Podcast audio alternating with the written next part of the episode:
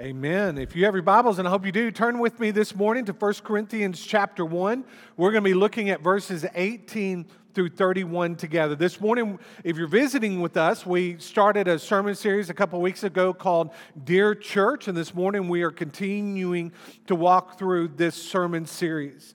The question I've asked over the past couple of weeks is how do we look less like our culture and more like Jesus. You know, we're living in a day when the message of the church is ever changing. The gospel is being watered down. A day when Jesus, the name, is no more than just that a name. It seems more people use the name of Jesus in vain than in worship or proclamation. There is a generation of people growing up with no knowledge of who Jesus is, especially no knowledge of what Jesus did for them. I've entitled our message this morning, Thankful for the Cross. How many of you are thankful for the cross? Man, I hope we all are. If you remember from the last couple of weeks, the Corinthian church was a mess. Warren Wiersbe said the church at Corinth was a defiled church a divided church, a disgraced church. Remember, we are, as believers, the church of God. We have been sanctified and set apart from this world. And as scripture tells us, we are saints. 1 Corinthians chapter 1 verse 2 we read to the church of God that is in Corinth to those sanctified in Christ Jesus called to be saints together with all those in every place call upon the name of our Lord Jesus Christ, both their Lord and ours. You know, as I said last week, the person next to you may not always act saintly, but if they're a believer in Jesus Christ, they are a saint. So read with me this morning from our focal passage. Beginning in verse 18, we read, For the word of the cross is folly to those who are perishing, but to us who are being saved, it is the power of God. For it is written, I will destroy the wisdom of the wise, and the discernment of the discerning I will thwart. Where is the one who is wise? Where is the scribe? Where is the debater of this age? Has not God made foolish the wisdom of the world? For since in the wisdom of God, the world did not know God through wisdom, it pleased God through the folly of what we preach to save those who believe. For Jews demand signs and Greeks seek wisdom. But we preach Christ crucified, a stumbling block to Jews and folly to Gentiles. But to those who are called, both Jews and Greeks, Christ, the power of God and the wisdom of God, for the foolishness of God is wiser than men, and the weakness of God is stronger than men. For consider your calling, brothers. Not many of you were wise according to worldly standards, not many were powerful, not many were of noble birth. But God chose what is foolish in the world to shame the wise. God chose what is weak in the world to shame the strong. God chose what is low and despised in the world, even the things that are not, to bring to nothing things that are, so that no human being might boast in the presence of God. And because of him, you are in Christ Jesus, who became to us the wisdom from God, righteousness and sanctification and redemption, so that as it is written, let the one who boasts boast in the Lord. You know, this was a church that had put a great emphasis upon the teaching of man and upon human wisdom and had lost complete sight of the cross.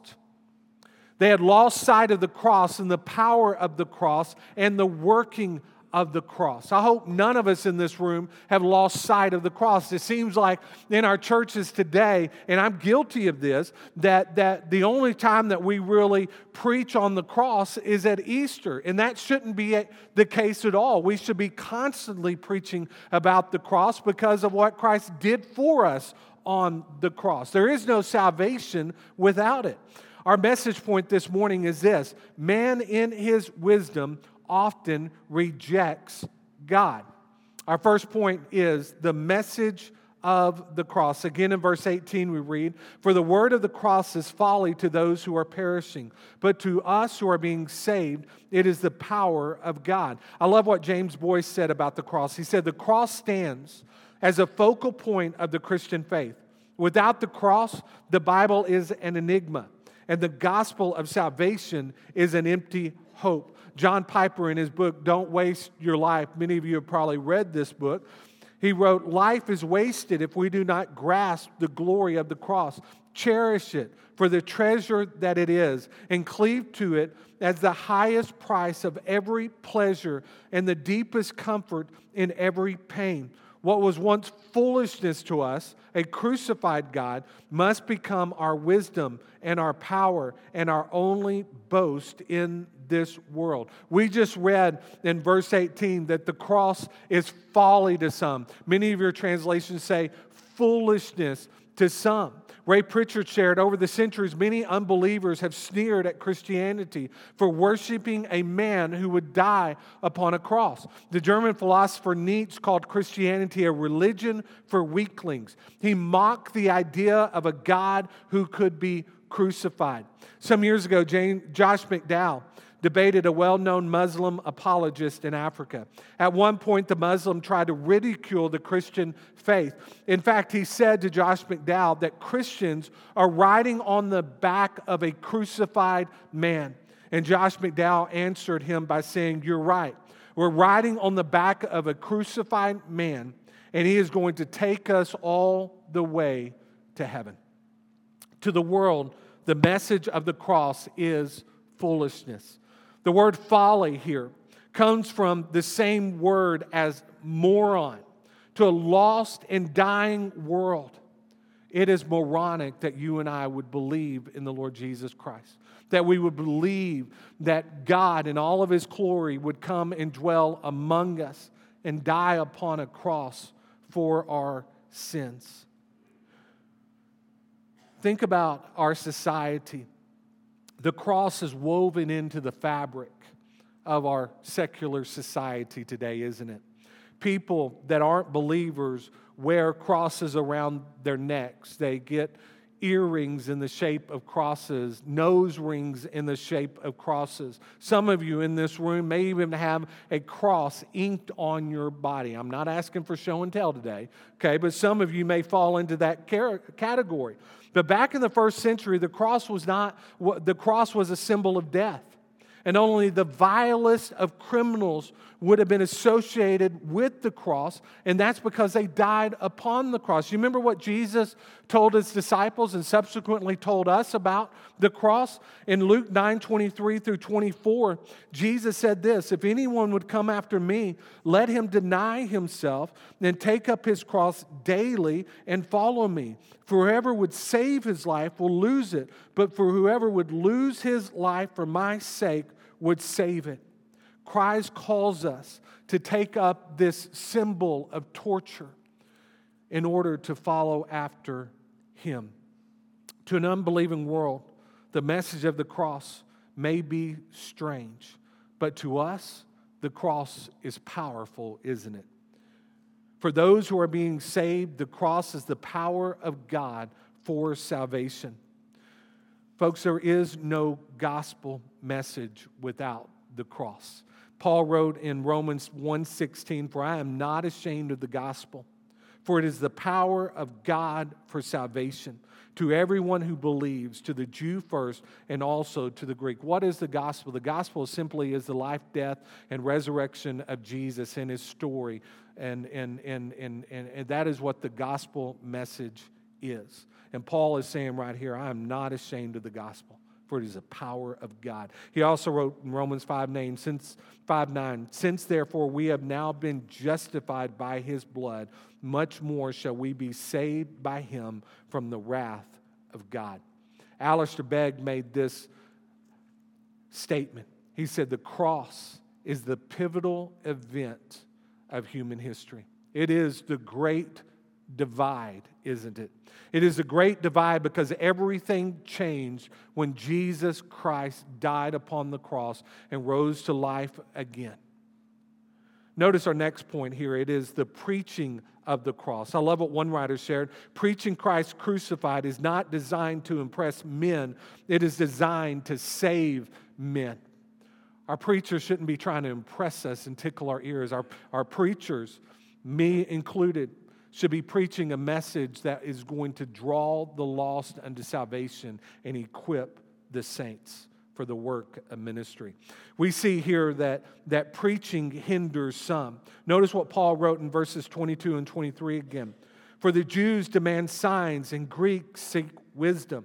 But we preach Christ crucified, a stumbling block to Jews and folly to Gentiles. In Paul's day, Jews were seeking a sign.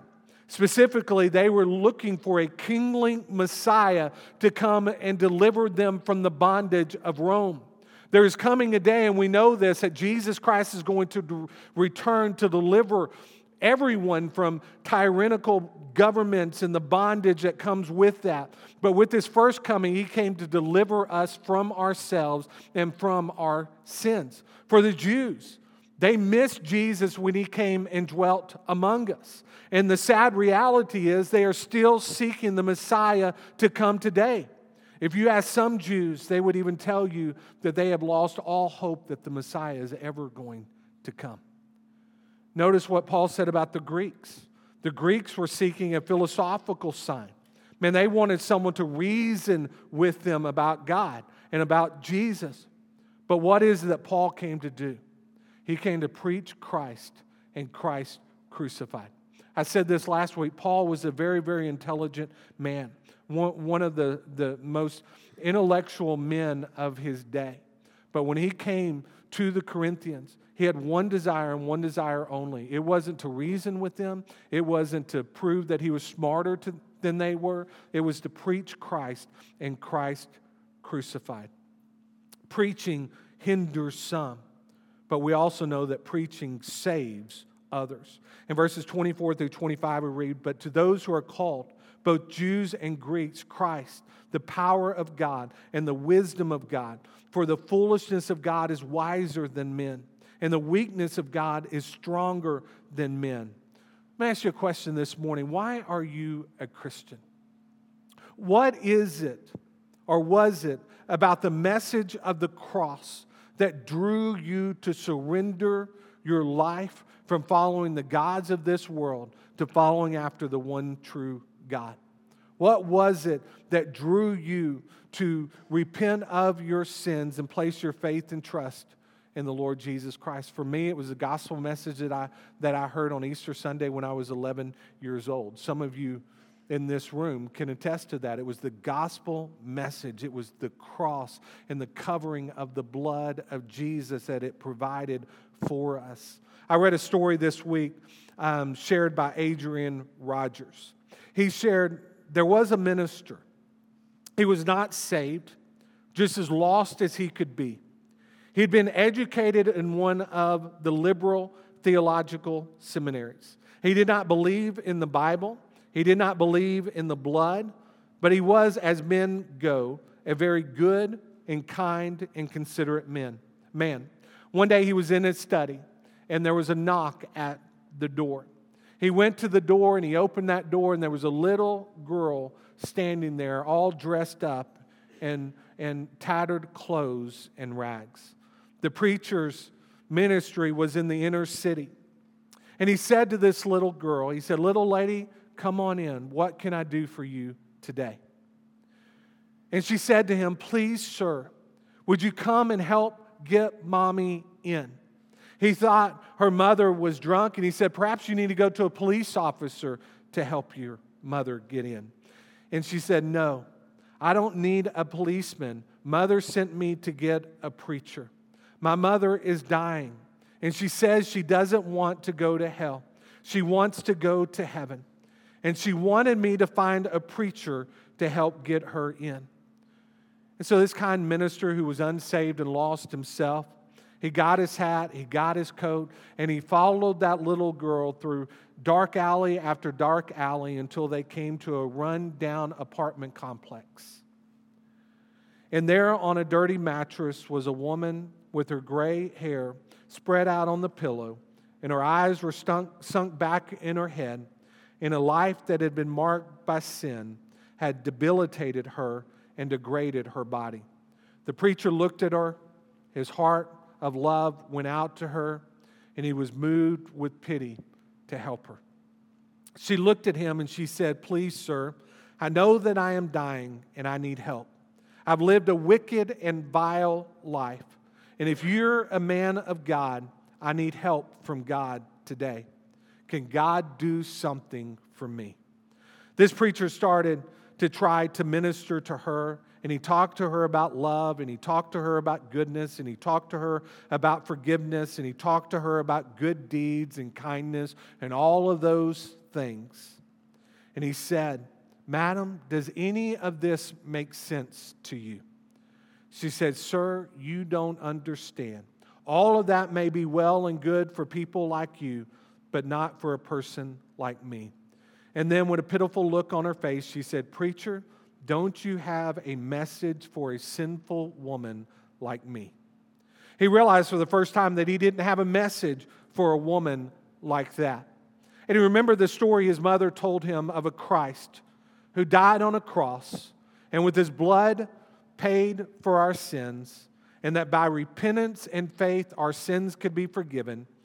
We could be born again and made over anew through the shed blood and the power of the cross. And though he did not believe that story, he began to tell it to her to help her psychologically. As he told her that story, the power of God and the Spirit of God took those words from the mouth of an unbelieving preacher and brought them home to her heart. And she heard the message, true whether he believed it or not, it was still true. And she opened her heart and received Christ as her personal Savior. And her countenance changed, and the Spirit of God came into her heart and bore witness with her that she was a child of God. And with tears streaming down her face, she looked at that preacher and said, Oh, thank you. Thank you for telling me. Thank you for helping me get into heaven. The way we know this story is because on that day, not only did that lady come to know Jesus Christ as her personal Lord and Savior, but that preacher came to know Christ as well. And he went around and shared that story with those that he came in contact with. Folks, you will never know the power of God or the wisdom of God until you understand the cross. The Lord saves by the cross. There is no story of redemption without the cross. There is no salvation without the cross. There is no disciple or, or, or even discipleship without the cross.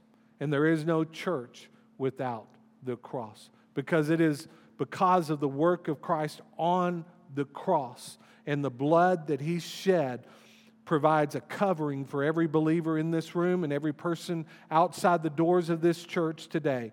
The cross provided a covering.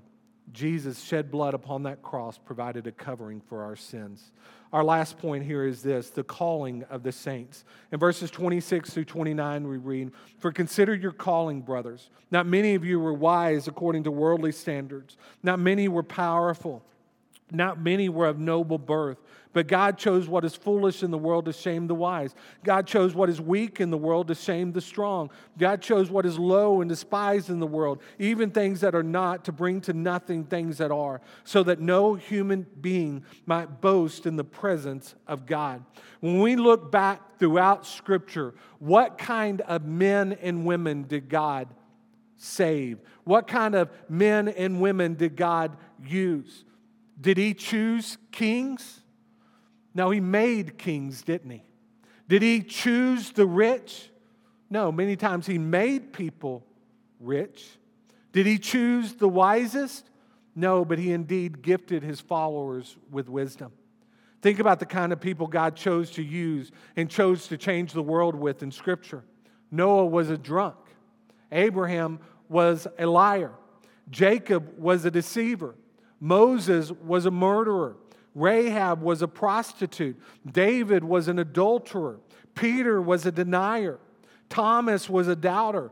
And Paul, who wrote this great book, was a persecutor before he became a follower of Jesus. Story after story like this is found throughout God's Word. Story after story like this is found um, during the church age from the time of Christ's death up until today. God did not choose the most polished, he polished those he chose.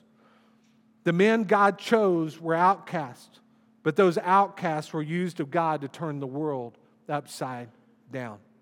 If I were to give you a microphone this morning and we were to pass it around this room, many of you would have stories like these men and women of faith that we read about in Scripture. There is no perfect person in this room, and none of us will live a perfect life from the moment, from this moment until the moment we die, because our, we're, we're clothed in this weak flesh. Now, we're trying to tame this flesh every day, aren't we? We're trying to bring it under control. But as long as we are still clothed in flesh, we are, we, we, we, we, we are, are weak, is what we are. But through Christ, we know that we can get better and better every day. In these verses, we see how God chose the weak, is what this passage says. He chose people like us. Why did he choose people like us? To make salvation not about us, but all about him. Not only did he choose the weak, but he silenced the wise. Why? To make it clear it is only by God's grace that any of us are going to gain access to God the Father in heaven. Notice again verses 30 and 31. And because of him, you are in Christ Jesus, who became to us wisdom from God righteousness and sanctification and redemption, so that as it is written, let the one who boasts boast in the Lord. If we're going to boast about anything, let's boast in the Lord for his salvation. Let's boast in the one who revealed himself to us. Let's boast in the one who made us righteous, who justified us at the moment of our salvation and made us as if we had never sinned before. Let us boast in the one who is sanctifying us today, who is, who is, who, who, who is molding, is shaping us into the men and women that he created us to be. Let us boast in the one who redeemed us and saved us. Let us boast in the cross of Christ and let us shout from the mountaintop that Jesus Christ indeed is Lord. Folks, there is coming a day when every single person, past, present, and future, will stand before the judgment seat of Christ. And on that day, all will have to give an account for how they lived their lives. For the unbeliever, nothing they say apart from the work of Jesus in their lives will satisfy their Father not their good works, not their wisdom, not their human accomplishments. The only thing that will satisfy Jesus on the day of judgment will be whether or not we know him. It will be whether or not the person that stands before the judgment seat of Christ has been covered in the blood of Jesus. In Matthew chapter 7, verses 21 through 23, Jesus spoke these words to his disciples and subsequently to us. Not everyone who says to me, Lord, Lord, will enter the kingdom of heaven, but the one who does the will of my Father who is in heaven. On that day, many will say to me, Lord, Lord, did we not prophesy in your name or cast out demons in your name and do many mighty works in your name? And then will I declare to them, I never knew you. Depart from me, you workers of lawlessness. There's going to be a lot of good people that stand before the judgment seat of Christ one day. And they're going to speak about all the good things that they did in the name of humanity. But no good will gain us access to the Father, only a life radically changed by faith in Jesus. Do you know Jesus this morning? Have you looked to the cross and the work of Jesus upon that cross and believed? Have you repented of your sins and declared with your mouth that Jesus Christ is Lord and Savior of your life? Have you acknowledged that not only did Jesus die for you, but he rose to life, proving that he indeed is the Son of God? If you're here this morning and you've never placed your faith and trust in Jesus Christ, I want to invite you on this day to make the greatest decision that you could ever make. I want to invite you today to repent of your sins. You may say, What is a sin? Well, Scripture is clear that a sin is anything that we do that that, that, that does not bring honor and glory to God. Bible says in Romans 3.23 that for all of sin. In Romans 6.23, the Bible talks about how the consequences for sin is death. But the latter part of Romans 6.23 says, but the free gift of God is eternal life in Christ Jesus. God loved us so much that he sent his son Jesus to this earth to die for us. Not only did he die for us, but he shed his blood to provide a covering for our sins.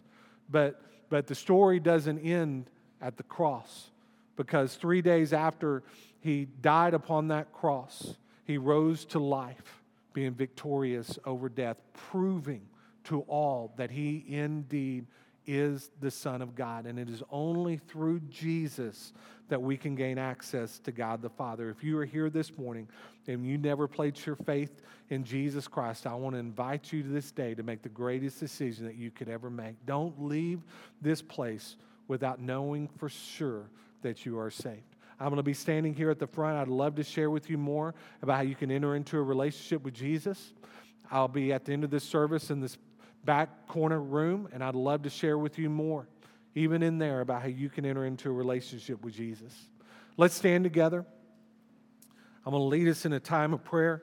And if there's a decision you need to make, I want to invite you to come. Father God, we come before you this morning.